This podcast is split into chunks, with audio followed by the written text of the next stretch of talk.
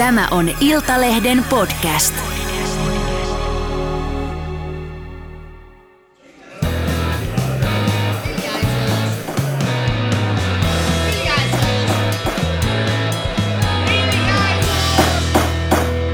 Politiikan puskaradio. Studiossa Marko Oskari Lehtonen ja Lauri Nurmi sekä Jari Hansko. oikein hyvää perjantaita, rakkaat politiikan puskaradion kuuntelijat. Ennen kuin mennään varsinaiseen viikon epistolaan, niin meillä on iloisia uutisia, kampanja-uutisia. Puskaradion Kustavin kirjeenvaihtaja Jari Hanska pyrkii Alma-median maaliskuun some-influenceriksi. Jätetään nyt nimiä mainitsematta, mutta tässä pöydässä istuu kaksi kautta kolme Iltalehden vuoden journalistia, niin Jari, onko tässä sun some-influencer-kampanjassa kyse siitä, että sinäkin haluaisit saavuttaa elämässäsi jotain? Jotain. Se olisi kyllä merkittävää ja se, mulla se on kyllä tuonut tämä brändin lähettilyyden, lähettijyyden tavoittelu tietynlaista merkityksellisyyttä elämään. Mennään sitten viikon varsinaisiin aiheisiin ja Yle pamautti torstaina julki tuoreimman Gallupin, joka kaiketi jää nyt viimeiseksi, toistaiseksi viimeiseksi kallupiksi ennen vaaleja. Eli tota, vaaleihin on alle kuukausi, uutta kallupia tuskin enää ehtii tulla. Ja tämän tuoreimman kallupin mukaan vaalien loppusuoralla lähdetään erittäin kutkuttavista lähtökohdista, sillä kokoomuksen etumatka SDP ja perussuomalaisiin se mahtuu jo virhemarginaalin sisään. Kokoomuksen kannatus oli syysistuntokauden alussa ö, 24,2 prosenttia ja perussuomalaisten 16,2. Nyt kuitenkin kokoomus on menettänyt kannatuksestaan 3,4 prosenttiyksikköä ja perussuomalaiset nostanut sitä lähes saman verran 2,8 prosenttiyksikköä. Ja nyt tosiaan tilanne on kolmen kärjen osalta se, että kokoomus on 20,8, SDP 19,9 ja perussuomalaiset 19 tasan. Eli tämä on kaikki siihen kahden prosent, prosenttiyksikön virhemarkalle sisään mahtuu late. Onko kokoomuksessa jo täysi vaalipaniikki päällä, kun lumi sulaa ja kansa lähestyy urnia? Tein tällä viikolla havainnoivaa kenttätutkimusta Suomen eduskunnassa ja kahvilassa ja juuri juttelin kokoomuslaisten kanssa tästä heidän kallup-kannatuksensa sulamisesta niin poliitikkojen kuin sitten tällaisten erityisavustajien eli näiden tausta, kuuluisien taustavaikuttajien kanssa. Ja he olivat varautuneet siihen, että heidän kalloetumatkansa sulaa, mutta nyt heitä huolestutti erityisesti eräs asia. Vaikka kokoomus voitti edelliset kuntavaalit kritisoimalla nykyisten hallituspuolueiden talouspolitiikkaa, niin se ei välttämättä nyt tunnukaan heistä enää kovin hyvältä idealta, että päätettiin lähteä näihin eduskuntavaaleihin tämä valtiontalouden tasapainottamiskärki edellä. Nimittäin kun tämä vaalistrategia tehtiin, että lähdetään korostamaan sitä, että halutaan laittaa valtiontalous kuntoon, niin ja, ja aiotaan leikata palveluita ja aiotaan, aiotaan tota, leikata sieltä ja täältä. Mikä on pakko, koska valtion talous on semmoinen noin 10 miljardia alijäämäinen. Se on Halu, siis pakko. halu, haluamme kuristaa suomalaisten oloja. Kyllä, mutta tässä kokoomuksen vaalistrategiassa, kun se laadittiin, niin jäi semmoinen pikku muuttuja ottamatta huomioon kuin Venäjän hyökkäys Ukrainaan, siitä seurannut Saksan kaasukriisi, siitä seurannut Keski-Euroopan inflaatio, siitä seurannut Suomen inflaatio ja yksinkertaisesti se, että korkojen nousu, euriporit ovat siellä neljässä prosentissa ja sitten tuota elintarvikkeiden hintojen nousu joissain elintarvikeluokissa kymmenillä prosenteilla, se, että palkat eivät nouse kuin pari prosenttia, niin ihmisillä on tällä hetkellä satoja euroja vähemmän keskiluokkaisilla ja ylemmällä keskiluokalla, satoja euroja, joillakin jopa tuhat euroa vähemmän rahaa käytössä kuin on ollut aikaisemmin. Ja sellainen kampanja, jossa julistetaan, että me leikataan lisää, niin se ei juuri tällä hetkellä, se ei herätä semmoista myönteistä tunnetta. Olisiko kokoomuksen kuitenkin pitänyt luvata, että leikataan noita korkoja? Sehän olisi ollut, eikö se ollut seksikkäämpää, niin kun leikataan korkoja ja elintarvikkeiden hintoja sen sijaan, että leikataan valtion velkaa. Valtion velka, joka on ihan niin kuin seksikäs. Onko Petteri Orpala, on, onko siellä nyt ihan, niin kuin, siellä on nyt ihan, ihan niin kuin hirveä kriisi päällä siellä tota, kokoomuksen puoluetoimistolla?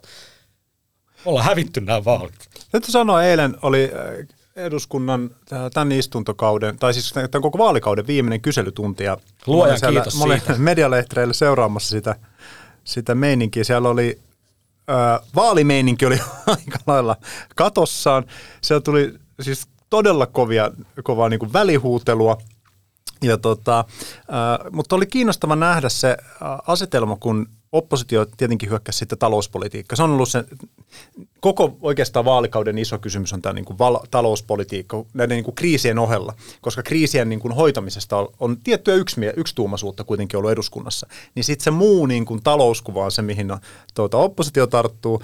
Ja toi keskustan asemointi siinä on kiinnostavaa, koska hehän haluaisivat olla tällä hetkellä semmoinen niin kuin, mm, tiukkaa talouskuria edustava oikeistopuolue, mutta koska he ovat vastuussa, koska ää, tämän vaalikauden ää, toteutusta talouspolitiikasta omalta osaltaan ja aika isolta osalta, koska ää, keskustan puheenjohtaja valtio, ää, on valtiovarainministeri ää, Annika Saarikko, niin Saarikko sitten aika tiukkaan sävyyn siellä tykitti siellä kyselytunnilla eilen ja tota, kertoi, että, että hän on tota, pyytänyt ää, eduskunnan tietopalvelua laskemaan, että mitkä tämän kokoomuksen vaaliohjelman vaikutukset on, ja että tämä nimenomaan laskee rikkaiden verotusta, ja että se ei, se, että sieltä ei tule juuri mitään tota, näille pieni, pi- pienitulosille. Että, että siihen tämmöistä, tämä ei ole niin kuin solidaarista tänä aikana, tämä ei ole kunnollista, ja se kokoomusoppositio oli siis oli vähän helisemässä siinä, että se asetelma siinä kyselytunnilla kääntyi tämän saarikon kovan hyökkäämisen myötä siihen, että he sai niin kuin kokoomuslaiset vähän takajaloilleen, koska he joutuivat myös puolustaa sitten tätä heidän vaaliohjelmaa.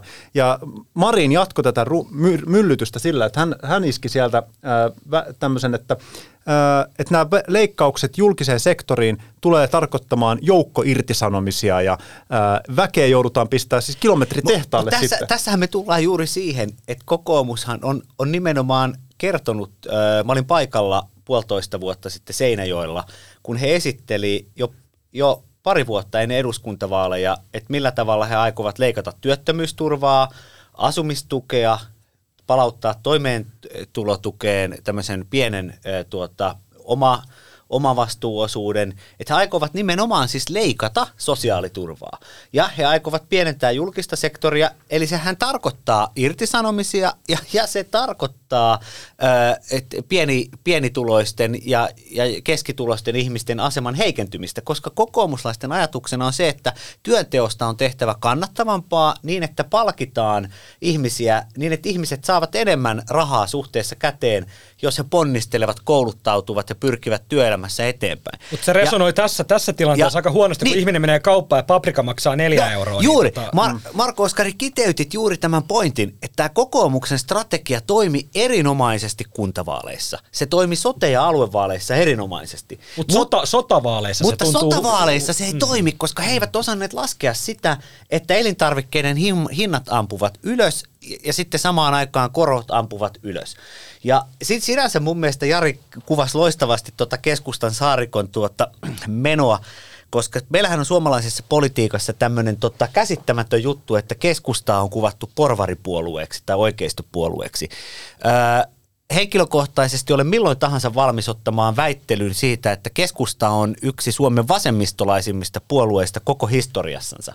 Keskustan olemassaolo on ö, keskittynyt pääkaupunkiseudun ja suurten kaupunkien työssäkäyvän porvariston veromak- verovarojen keräämiseen valtiolle ja niiden sosialistiseen jakamiseen Suomen maakunnille.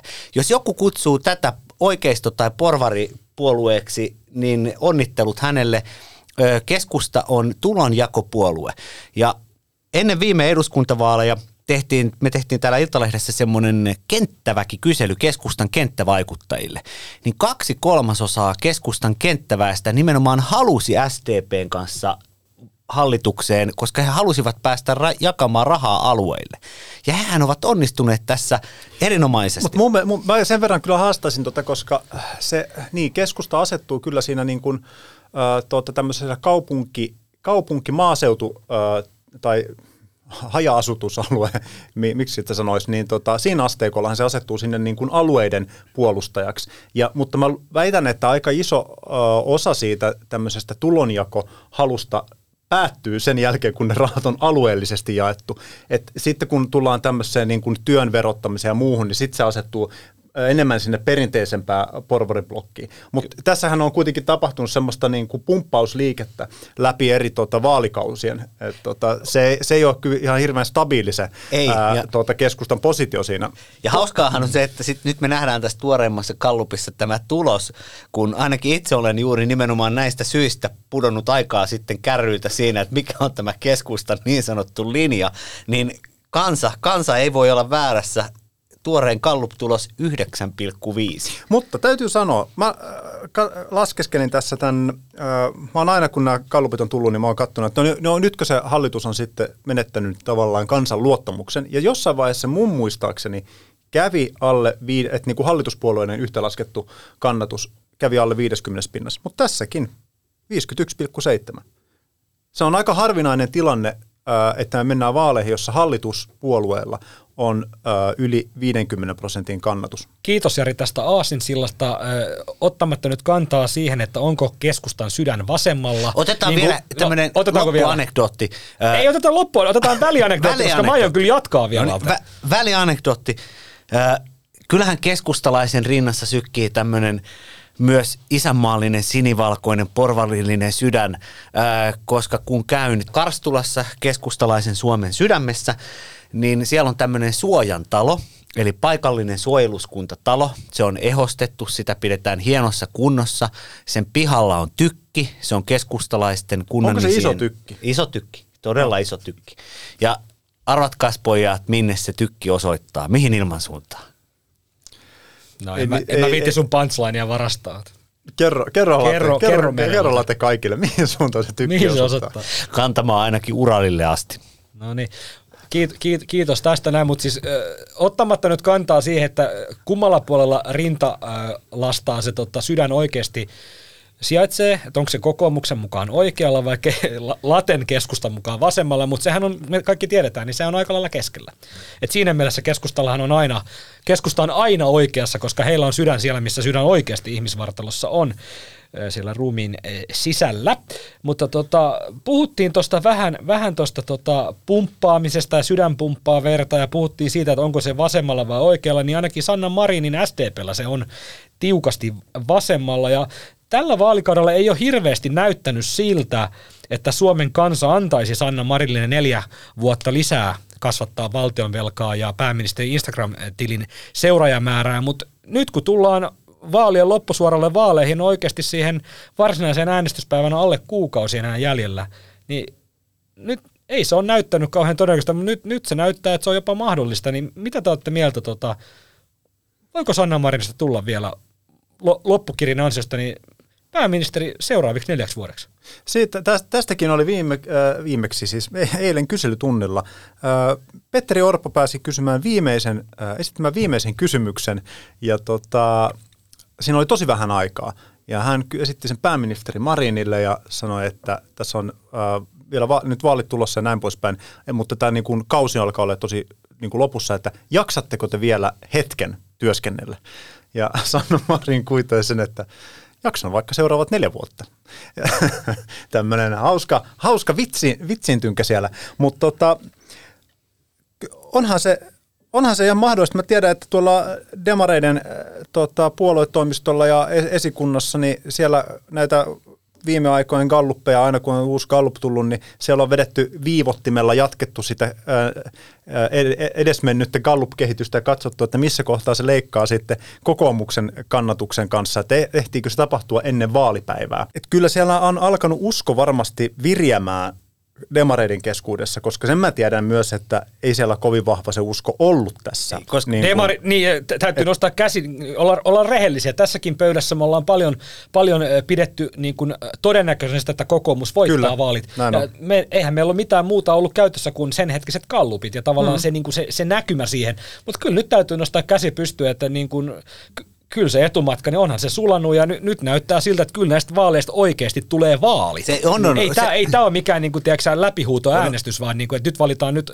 Orpo pääministeriksi, vaan kyllä nyt aidosti näyttää siltä, että ei me voida vielä sanoa varmasti, kuka on seuraava pääministeri. Sen verran korjataan rakasta, rakasta ko- kollegaa, että siis tässä pöydässähän meillä nimenomaan analyysi perustuu kaikkeen muuhun kuin niihin kallupeihin. No ei, mutta, kyllä ne aina pe- pelkkään kalluppiin perustuu. mutta tota, äh, Sanna Marinin kohdalla tässä oli sellainen pieni töyssy tämän loppukirin tuota tekemisessä ja ei mennä sen töyssyn yksityiskohtiin, mutta se töyssyhän oli tämä viime elokuun video- ja tanssikohu. Eli viime heinäkuussa ennen tätä kohua demareitten kallup tu, tuota, kaula kokoomuksen takana olivat, niin ykköspaikalle oli sellainen, oli sellainen kaksi 2-3 prosenttiyksikköä ja näytti mahdollista, että on tehtävissä tuota loppukiri. No sitten tuli tämä tunnettu ö, videokohu, juhlimiskohu ja sen jälkeen kokoomuksen ja demareitten kallupkaula meni 5 prosenttiyksikköön. Ja tässä tilanteessa pitkin syksyä näytti aika vaikealta, että demarit pystyisi nousemaan.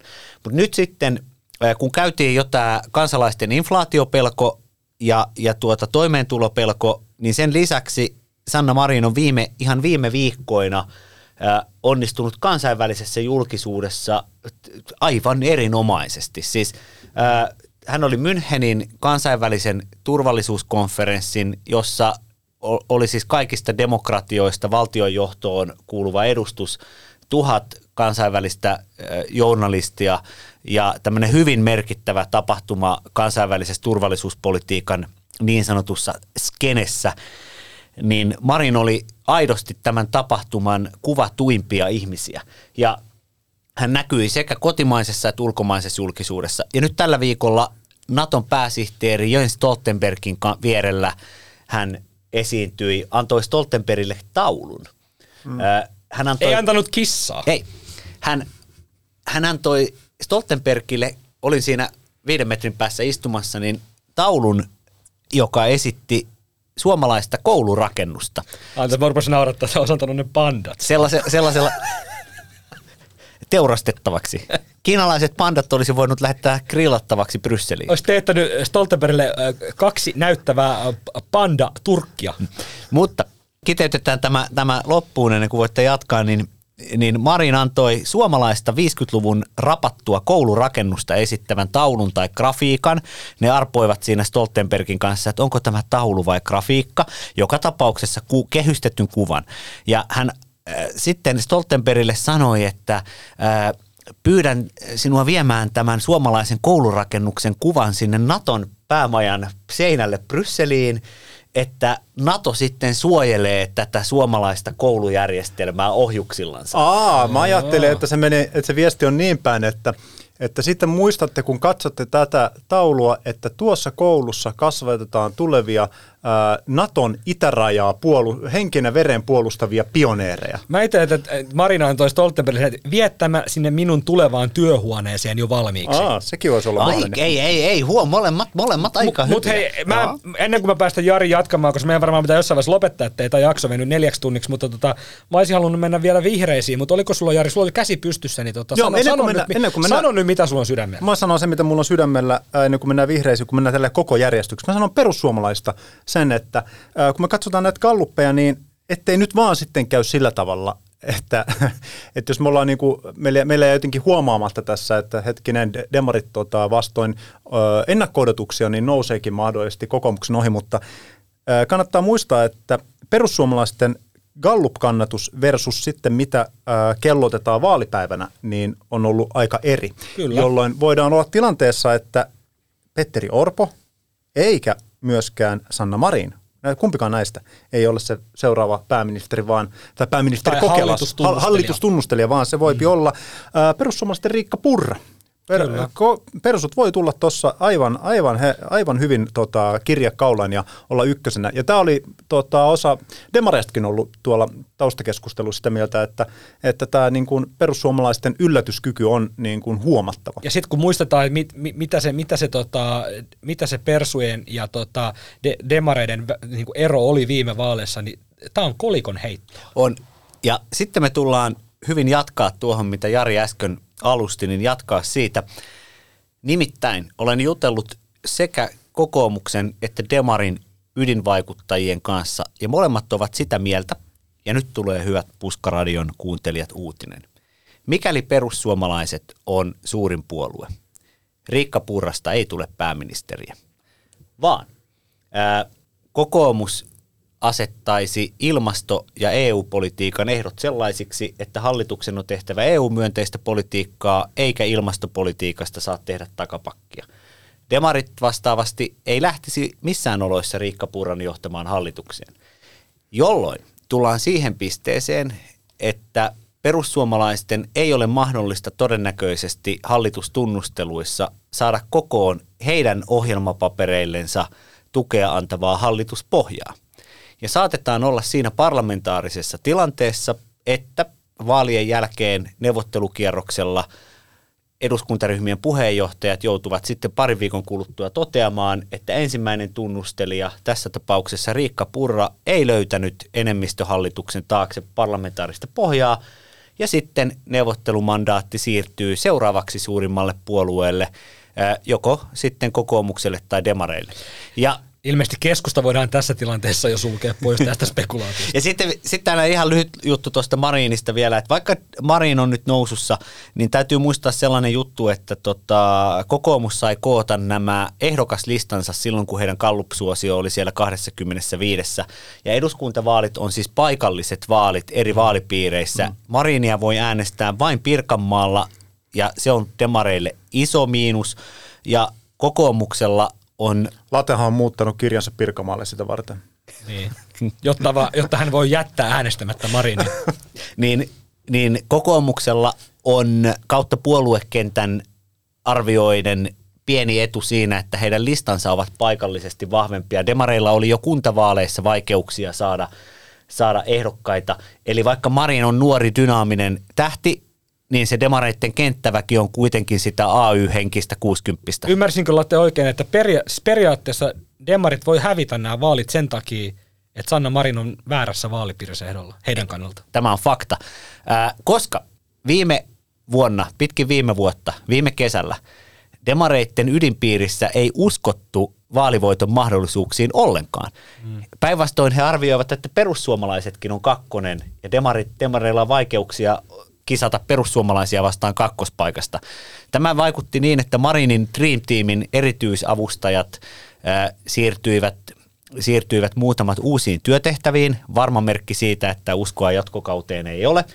Ja sitten se vaikutti myös niin, että Marin, jos hänellä olisi ollut kaikki pelissä, hän olisi ehdottomasti lähtenyt supervaalipiiriin, josta taidetaan valita, onko peräti 37 kansanedustajaa. Ja Marinin ehdokkuus Uudellamaalla toisi näissä oloissa demareille kaksi-kolme lisäpaikkaa. Tämä on fakta. Sauli Niinistö aikanaan veti 60 000 2007 eduskuntavaaleissa, Stubb veti aikanaan 40 000 edusku, eduskuntavaaleissa Uudellamaalla henkilökohtaista ääntä. Molempien siivellä kokoomus saavutti, saavutti Niinistön johdolla jopa kolme neljä lisäpaikkaa, Stuppin johdolla kaksi kolme lisäpaikkaa. Ja Miksi Marin on Pirkanmaalla ehdolla? Tämä mitä sä puhut, niin, tää, niin kuin, eihän tämä tue sitä. Vaikea mennä toisen pään sisään, mutta sanoisin, että hän ei sisimmässään uskonut, että demareilla on mahdollisuus ykköspaikkaan, ja hän ei halunnut ottaa vastaan sitten sitä, siitä syystä sitä pientä kritiikkiä, mikä olisi tullut, että miksi menet uudelle maalle, vaikka sinulla ei ole siellä juuria. No tämähän on sivuseikka. Eihän Sauli, mitä juuria Sauli Niinistöllä oli aikanaan uudella maalla? Mutta mitä, jos Sanna Marin ei halua olla neljä vuotta vielä pääministerinä. Hänhän on avautunut siitä, että tota, tämä pääministeriyden tuoma taakka, se, että häntä seurataan, häntä kuvataan, hän ei saa olla missään rauhassa, niin hän sanoo, että ei hän ole sitä niin kuin Hän voi tehdä halunnut. Sipilät. Hän voi johtaa demarit hallitukseen, kuten Sipilä johti viime vaalien jälkeen, käydä hallitusneuvottelut, sitten hän voi siirtyä sivuun, mutta siinä on hänen kannaltaansa yksi iso ongelma. Jos hän jäisi sivuun, niin siinä vaiheessa hänen todennäköisesti pitäisi myös luopua SDPn puheenjohtajuudesta ja sitten siellä vaanii sitä puheenjohtajan paikkaa Vantaan Koivukylän nykyinen tikkurilalainen Antti Lindman. Ja Sui Surminkaan Marin ei halua Antti Lindmanin nousevan STP-puheenjohtajaksi. Mutta meillä siis voi olla tilanne, että perussuomalaiset voittaa vaalit, mutta Riikka Purrasta ei tule pääministeriä. Jos Laten demarit pitää- on Laten kakkosena, pitää käydä äkkiä kirjoittaa ennen kuin tämä lähetys ajetaan ulos, niin tämä juttu uutiseksi. niin, mutta Tota- perussuomalaiset voittaa vaalit, Riikka Purrasta ei tule pääministeriä. Mä olen- SD, SDP on kakkonen, Sanna Marinista ei tule pääministeriä. Mä- mä olen Onko ke- meillä pääministeri kato? No jos, Hei, jos hei, SDP on kakkonen, hei. niin sitten, sitten Marin lähtee yrittämään muodostaa hallitusta. Mutta mä olen siis jutellut tota- sekä SDPn että kokoomuksen ydinvaikuttajien kanssa. En voi sanoa heidän nimiänsä, koska se rikkoisi lähdesuojaa. Molemmat ovat sanoneet, että mikäli Riikka Purra on ykkönen, on erittäin todennäköistä, että kumpikin puolue, kokoomus ja demarit, siis omina, omilla tahoillansa, tekevät sen ratkaisun, että he eivät lähde Purran kanssa hallitusneuvotteluihin, koska he eivät halua EU-vastaista pääministeriä.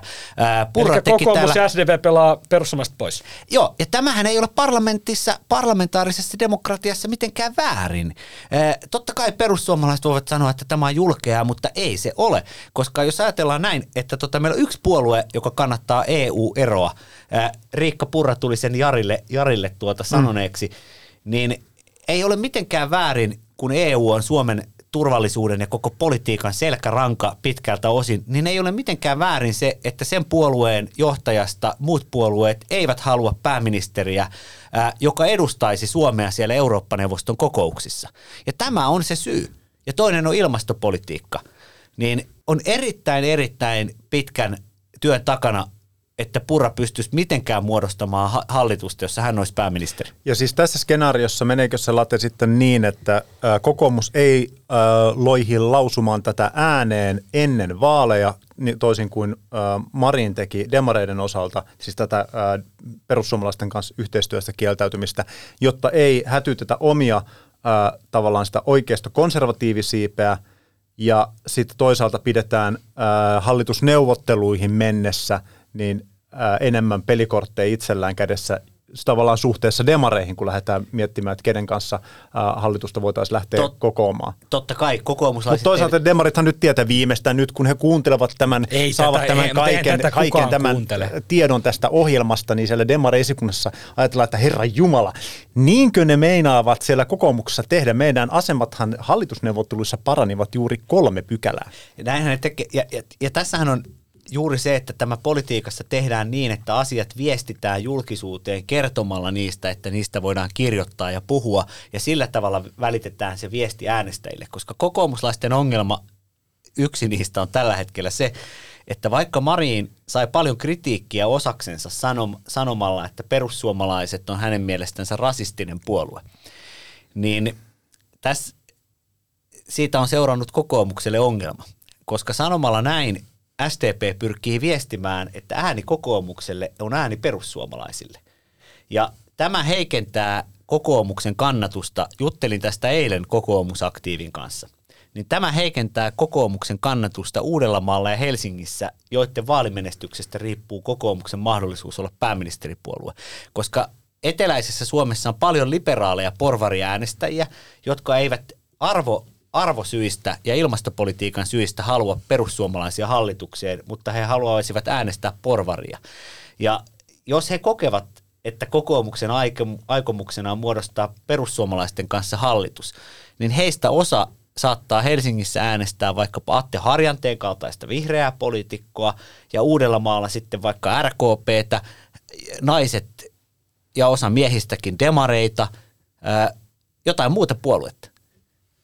Nyt tämän kaiken paatoksen jälkeen tuntuu jotenkin äh, turhalta enää puhua vihreistä, mutta mun on Jari kysyttävä sulta, että vihreät vajosi tässä Ylen tuoreimmassa kallupissa vasemmistoliiton taakse, niin mm. kohta loppuu siis puolueet, joiden taakse vihreät voi enää vajota. Niin tota, mitä, mitä Se luulet, joutuu pu- putoamaan niin, aika, aika paljon. mit, tota, mitä luulet Maria Ohisalon päässä liikkuu kuukausi ennen vaaleja? Aika vaikea tilanne. Kyllä varmaan niin kuin liikkuu se, että, että jos tämmöisen lukemilla mennään vaaleihin, niin eh, puheenjohtajahan menee vaihtoon. Sehän on Mm. niin kuin päivänselvää.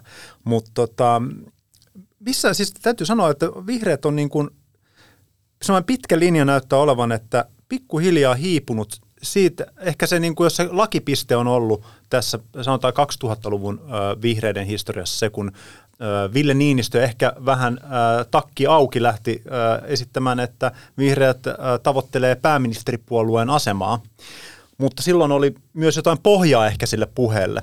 Että oli, oli, oli, oli tavo- tietyllä tapaa... Oli, tavoitella, mitä hän haluaa. Joo, joo, mutta siis silloin oli niin kuin näkymää. Voidaan sanoa, että, että jos laittoi semmoiset vihreät lasit päähän, niin saattoi, saattoi nähdä semmoisen tilanteen, että puolue pystyy kann- kasvattamaan kannatustaan semmoisella tavalla ja löytä, löytämään jotenkin ää, niistä vihreiden niin kuin peruskysymykset semmoisen niin kuin paletin, jolla pystyy houkuttelemaan sitten ää, tuolta tietyllä tapaa demareiden, vasemmistoliiton, mutta myös sitten tietystä siivestä RKPT ja kokoomusta kannattajia ja nousemaan merki, niin kuin tonne isojen joukkoon.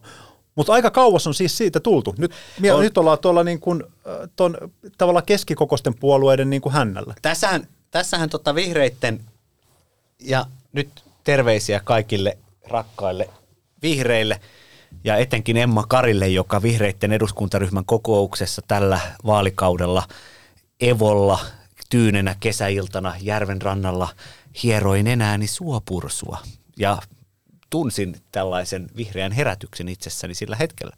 Luojan kiitos, sanoit suopursua. Mutta tämä, tämä tarina on siis tosi. Sen sijaan... Tosi jännä nähdä, mihin tämä, mihin tämä johtaa nyt, en yhtään tiedä. Mutta vi, vi, vihreitten tästä poliittisesta tilanteesta. Niin vihre, Ville Niinistö, mä juttelin tästä Villen kanssa, kun Ville oli puheenjohtajana. Elettiin vuosia 2015-16. Ja kokoomus oli hallituksessa – ja leikattiin päivähoidosta, varhaiskasvatuksesta. Tämmöinen subjektiivinen päivähoito-oikeus rajattiin. Ja, ja, tuota, ja muutenkin varhaiskasvatusmaksuja taidettiin esimerkiksi korottaa Sipilän hallituksessa. Niin vihreät iski kaikella voimallansa päivähoidon leikkauksiin ja lukiokoulutuksen, ammattikoulutuksen ja peruskoulutuksen leikkauksiin, jotka kasvatti ryhmäkokoja ja heikensi näitä oppimateriaalien saatavuutta. Ja Suomessa tämmöinen keskiluokkaisista äänestäjistä monet kuunteli Niinistöä, että, että, tota, että no nyt se puhuu asiaa. Ja vihreiden kannatus nousi kohisten kallupeissa 15 prosenttiin. Samalla vihreät puhui pienyrittäjien verotuksesta, vaati veronkevennyksiä pienyrittäjille. Sekin toimi erittäin hyvin, koska monet monet on tämän, tämmöisiä itsensä yrittäjiä tänä päivänä. Ja tota, siihen yhdistetään vihreiden perinteinen luontoporukka, joka oli siellä takana.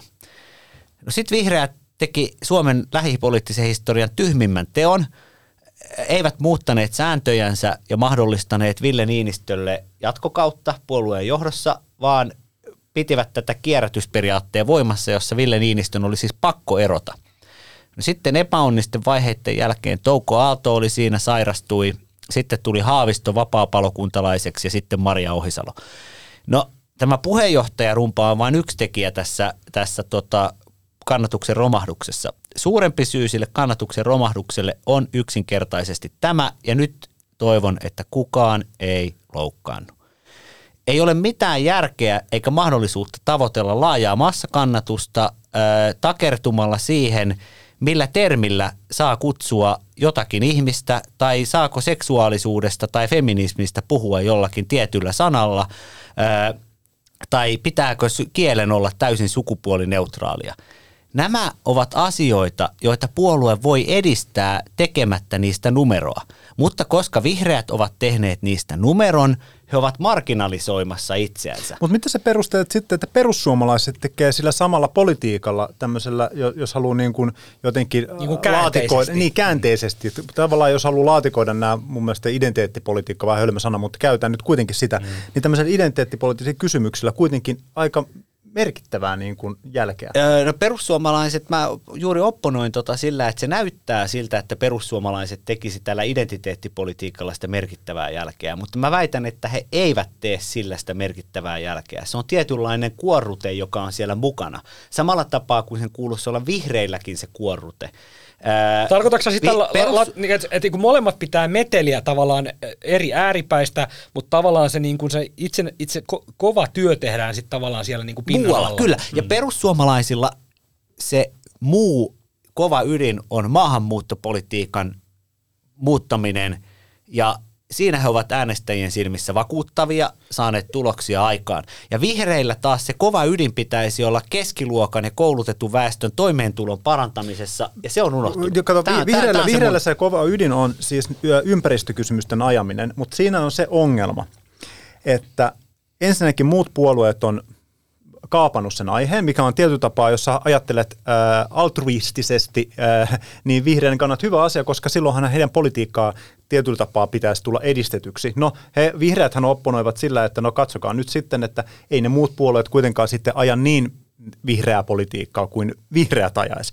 Mutta sitten tässä on semmoinen jännä piirre, kun suomalaiset rakastaa esimerkiksi ää, tätä velkaa, äh, kun puhutaan valtion velkaantumisesta ja tämmöistä talouskurista, suomalaiset rakastaa sitä talouskuripolitiikkaa. Me tykätään siitä, että Sauli Niinistö tai muu tota noin, niin satraappi tulee ja sanoo, että nyt ollaan eletty yli varojen, nyt pitää elää suu säkkiä myöden.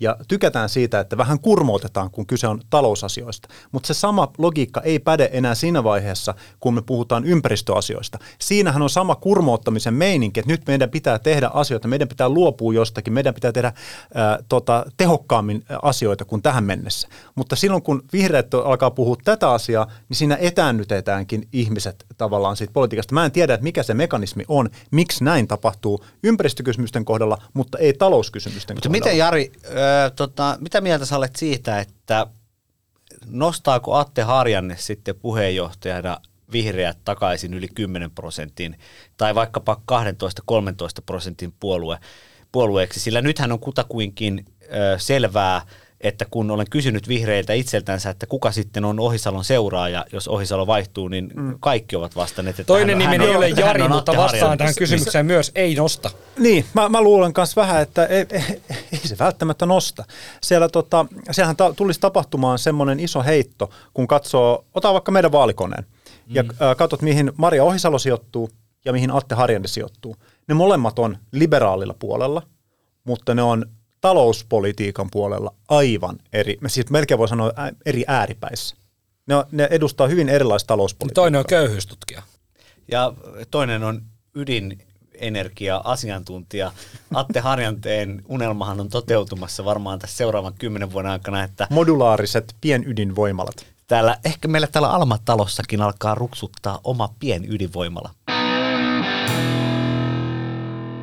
Eduskunnassa kirjoitettiin keskiviikkona historiaa, kun kansanedustajat hyväksyivät Suomen NATO-jäsenyyden alasteen koripalloturnausta muistuttavin numeroin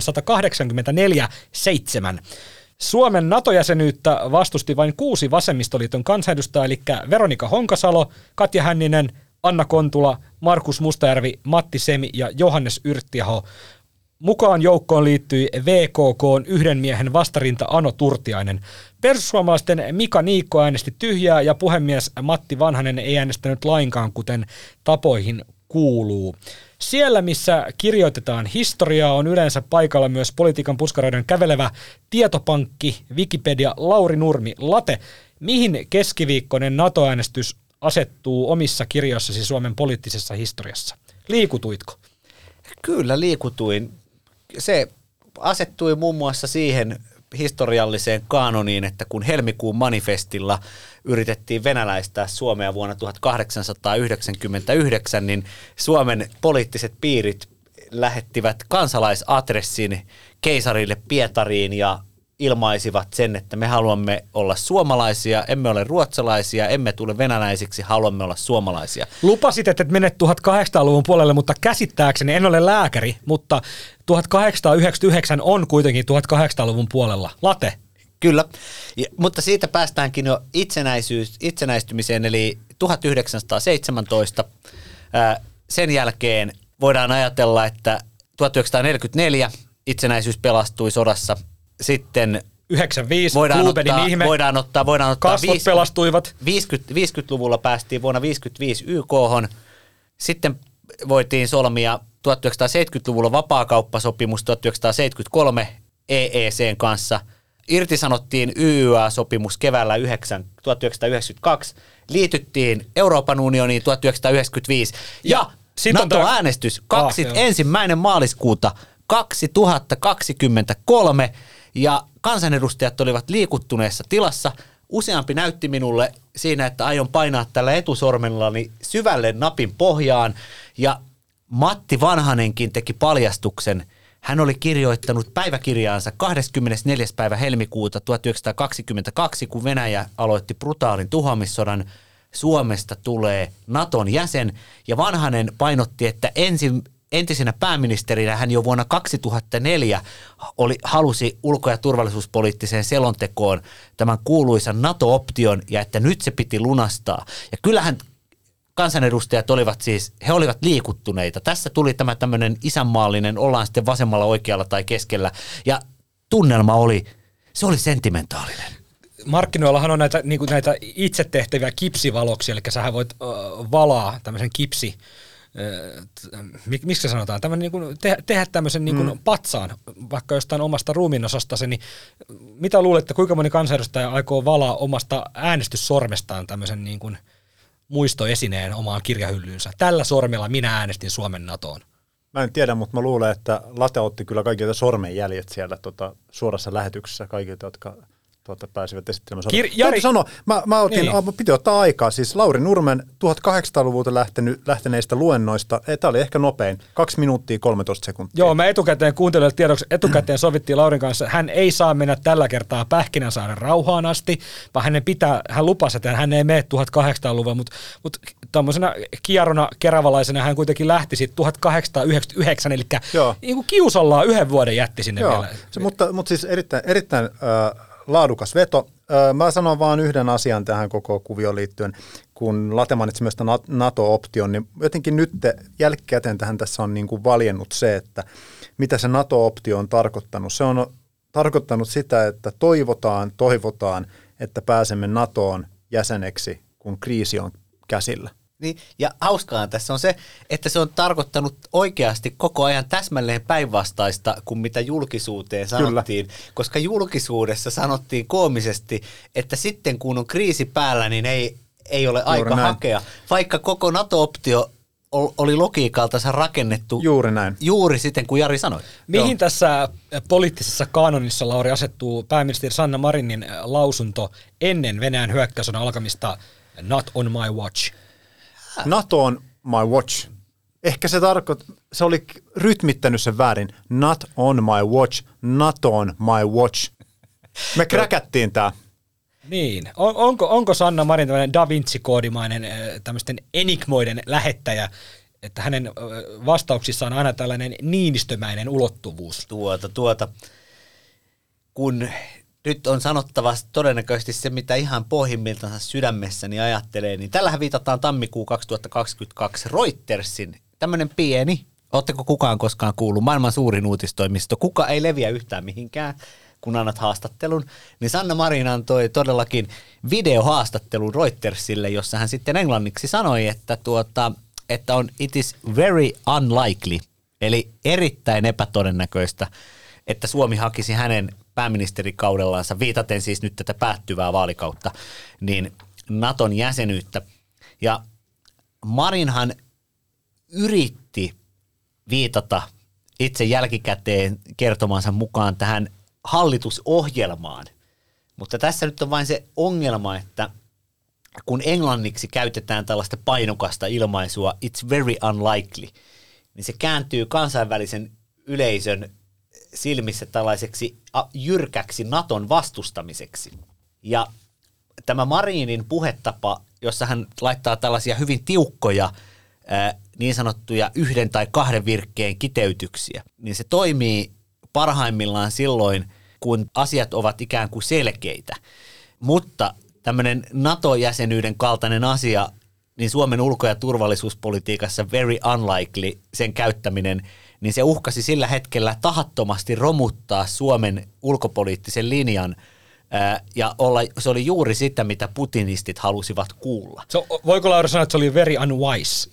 No mä sanoisin, että mä annan Marinille synninpäästön siksi, että hän yritti tehdä englannin kielen taidollansa vaikutusta kansainväliseen yleisöön, ja sen takia tällaiset absoluuttisen tärkeät haastattelut, vaikkapa Reutersille – niin niitä ei pitäisi antaa englanniksi, vaikka se olisi kuinka hienon kuulosta, vaan sinne pitäisi rahata tulkki. ja pitäisi puhua omalla äidinkielellänsä, puhua suomea. Men herregud, statsminister Sanna Marin talar inte svenska, vad helvete. SDPn puheenjohtaja Sanna Marin ö, vieraili nelosen luokan edessä ohjelmassa, jossa poliitikot vastaavat koululaisten kiperiin kysymyksiin. Ohjelmassa testataan puoluejohtajan yleistietoa, kieliosaamista ja heittäytymiskykyä. Mitä mieltä olette Sanna Marinin heittäytymiskyvystä, kun hän tässä ohjelmassa oli luokan edessä, eli näiden oppilaiden edessä, ja yksi näistä kouluista kysyi häneltä kysymyksen ruotsiksi ja pyysi erikseen vastaamaan tähän kysymykseen ruotsiksi. Marin kuitenkin kieltäytyi vastaamasta tähän kysymykseen ruotsiksi ja vetosi heikkoon kielitaitonsa. Pitäisikö Suomen pääministerin osata teidän mielestänne ruotsia edes sen verran, että pystyisi vastaamaan yksinkertaiseen koululaisen esittämään kysymykseen Suomen toisella virallisella kielellä?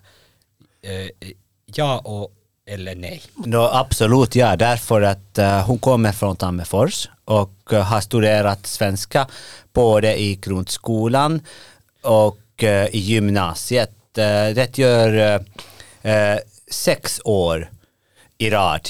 Sex? Sex år, ja. Och eh, om man verkligen vill, eh, man kan lära, sig lära svenska i sex år. Slate kuulostaa kyllä puheessaan ruotsia niin, kuin siis ihan, niin, kuin niin ruotsalaiselta kuin voi suomalainen niin kuin tekeytyä ruotsalaisiksi. Mutta Jari, sä oot Porvoista kotoisin, niin tota, miten sun ruotsi? Ei, mä en rupea nyt lähetyksessä puhumaan Ruotsin ma- Marinin linjoilla. Tota, joo, hänhän on yrittänyt ainakin lehtitietojen mukaan, meidän lehden tietojen mukaan, niin ää, tuota, opiskella sitä ruotsia. Siis hänhän on varmaan käynyt noin virkamiesruotsin kurssin kyllä, kun on tuota, yliopistosta valmistunut, mutta tuota, Virkamies ykkönen ja virkamies kakkonen. Me oltiin Jarin kanssa aikanaan samalla virkamies Ruotsin kurssilla. Se oli, se oli todella vahva ja täytyy sanoa, että jos sillä, sillä, niillä taidoilla olisi lähtenyt vetämään niin kuin, ää, tuota haastattelua edes, koululaisten edessä, niin eihän se nyt mitään kaunista kuultavaa olisi ollut, mutta kyllähän Suomessa on ollut sellainen periaate, että pääministeri ää, ainakin pyrkii opettelemaan sen verran ruotsia, että pystyy niin kuin, ää, tota, tilanteesta selviytymään ja toi, osa ihmisistähän sitten lähtee kurssittamaan itseään sen verran, koska äh, siinä on niinku tietty semmoinen, äh, se on niinku kädenojennus sen suuntaan, että Suomi on aidosti kaksikielinen maa. Siis poliitikkohan voisi opetella halutessansa, siis Marinin ei tarvitse osata puhua ruotsia, mutta hän voisi halutessansa opetella parin virkkeen mantran, jonka hän voi toistaa ja tehdä sillä jo tällaisen vaikutuksen. Niin, toista, ja, ja, sitten vaihtaa Suomeen. Ot, niin, ja sitten vaihtaa suomeksi. Eli äh, tämähän on hyvin tyypillistä vaikkapa amerikkalaisille poliitikoille, jotka tulee Eurooppaan ja he haluavat aidosti viestiä, että he eivät pelkästään ajattele, että Englann, kun englanti on heidän äidinkielensä, niin he voivat sen takia vaikuttaa muka fiksummilta, että puhutaan englantia, vaan he opettelevat esimerkiksi jonkin Kirosana. jonkin tuota, ä, lauseen, kuten John F. Kennedy aikanaan Berliinissä, ikoninen kuolematon Ich bin ein Berliner, niin, niin tuota, olen, Olen Berliinin munkki. mutta kyllähän tota, nyt tästä niin ruotsin kielestä on sit sanottava se, että kun, kun tää, tämä puolustusyhteistyö on syventynyt Suomen ja Ruotsin välillä, niin aikanaanhan perussuomalaiset äh, rummuttivat sitä, että ruotsinkielinen Traksviikin varuskunta pitäisi lopettaa. Mutta sitten kun perussuomalaiset keksivät ja havaitsivat, Jussi Niinistö puolustusministerinä havaitsi sen, että että ei helkkari, että tosipaikassa kun ne on Naton jäseniä, niin ainoa realistinen suunta, josta voisi tulla ihan sotilaita ja tykkejä ja ammuksiakin Suomeen, jos Venäjä hyökkäisi, niin on Ruotsi. Kumpi kysyy, oliko ne siis minkä kokoisia tykkejä? Äh, Kaliberiltansa, niin tota, kyllä nyt ainakin tämmöisiä 155 Et millisiä. et voi puhua, että oli isoja tykkejä. Oli isoja tykkejä. Keskikokoisia. Niin tota, sitten puolustusministerinä, kun ruvettiin tätä yhteistä taistelukykyä rakentamaan Ruotsin kanssa Krimin miehityksen jälkeen, eli vuonna 2014 eteenpäin, niin havaitsikin yhtäkkiä, että tämä Traksviikin varuskuntahan on aivan loistava juttu, koska kun se Traksviikin varuskunta yhdessä ruotsalaisten Berkan rannikkojääkäreiden kanssa harjoittelee Turun saaristossa ja Tammisaaren saaristossa ja Upinniemessä Suomen rannikon puolustamista, niin se onkin aivan loistava asia, että meillä onkin ruotsinkielisiä suomalaisia sotilaita. Ja sitten ruotsinkielistä Traksviikin varuskuntaa perussuomalaiset ovat nyt sitten esitelleet ympäri tellusta suurena ylpeytenä.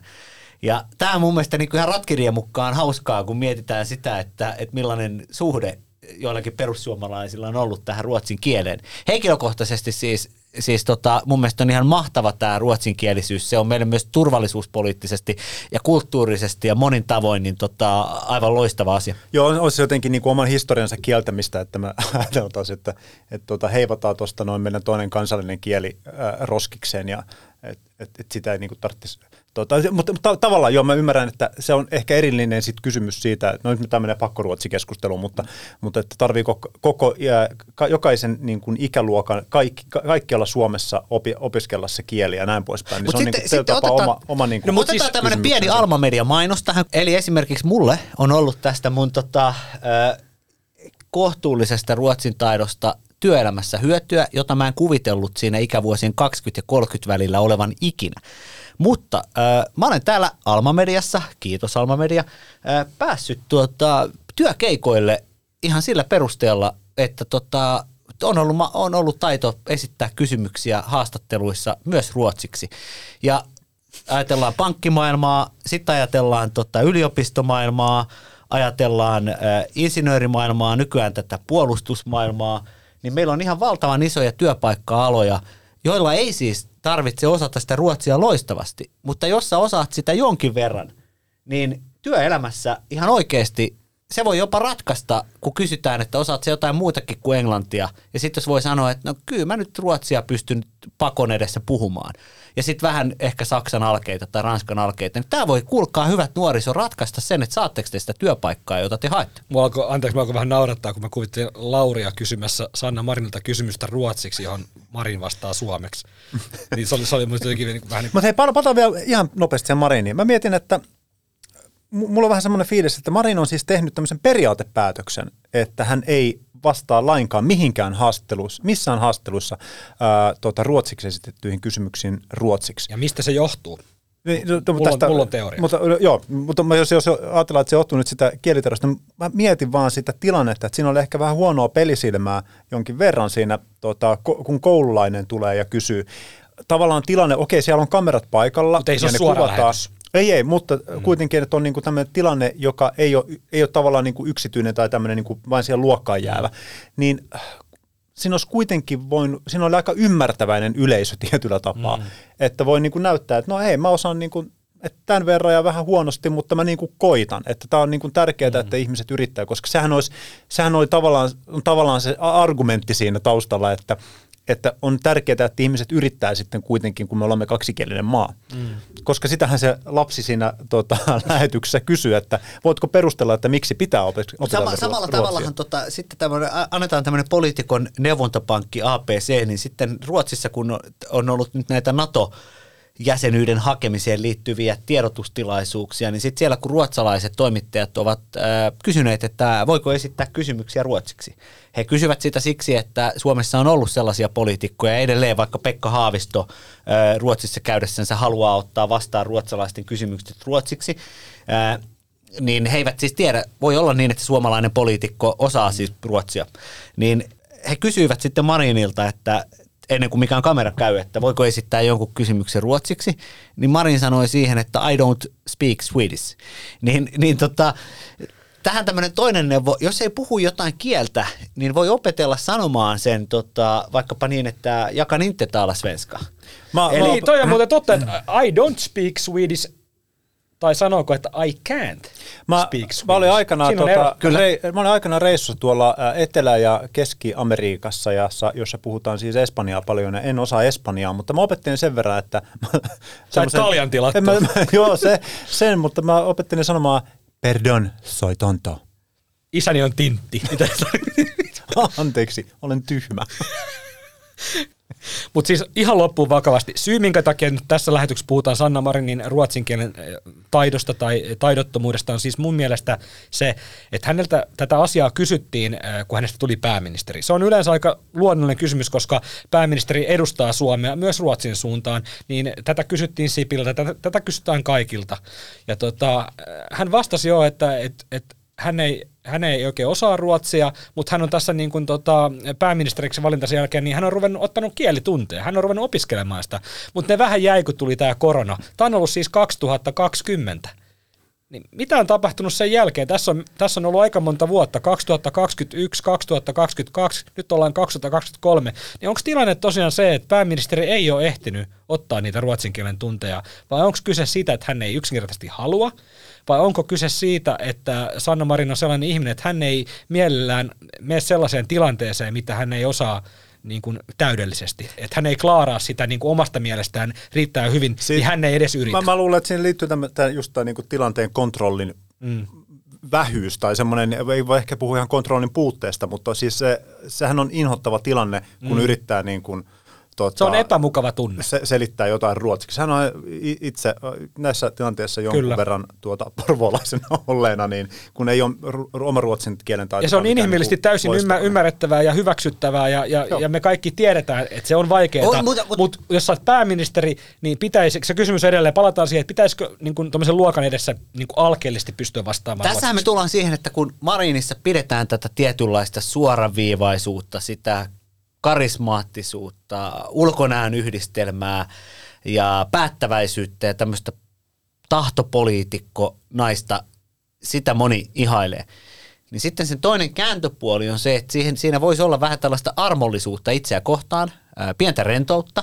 Ja se rentous voisi olla vaikka sitä, että luokan edessä voisi vähän, vähän nimenomaan heittää vaikka ne pari lausetta ruotsiksi.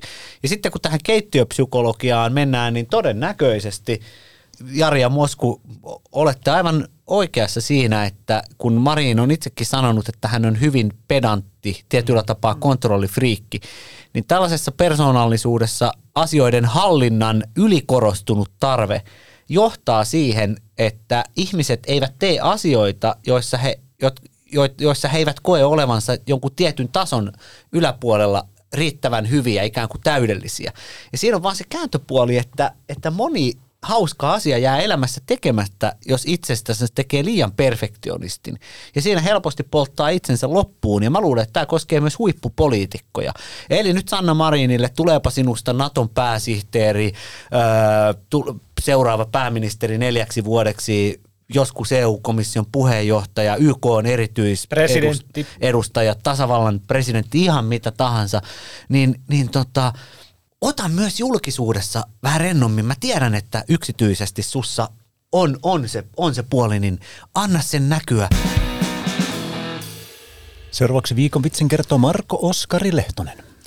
Ähtärin eläintarhan hallitus ei osannut päättää, pitäisikö sen palauttaa pandat takaisin Kiinaan, joten se päätti konsultoida asiassa kokoomusta, jonka se tiesi kipuilleen turkillisten eläinten kanssa aiemmin. Konsultointi kannatti ja neuvo tuli kuin apteekin hyllyltä – Pandat kuuluvat teille.